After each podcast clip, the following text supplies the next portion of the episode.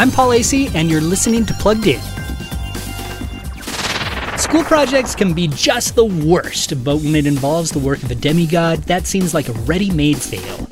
In the book The Labors of Hercules Beal, young Herc must not only deal with the loss of his parents in a scary new school, but this crazy mythologically themed project.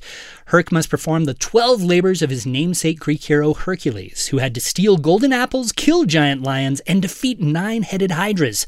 How is this modern day Herc supposed to find a hydra these days? The story deals with important topics and the plot pulls readers along, but Greek mythology is the bedrock of this story, and the language can be a bit harsh too.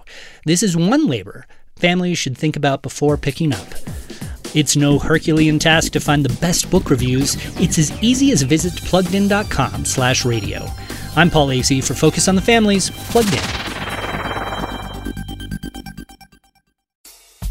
Your kids are unique, and so are you. You have your strengths as a parent and areas of growth, too. Find out what they are by taking the seven traits of effective parenting assessment from Focus on the Family.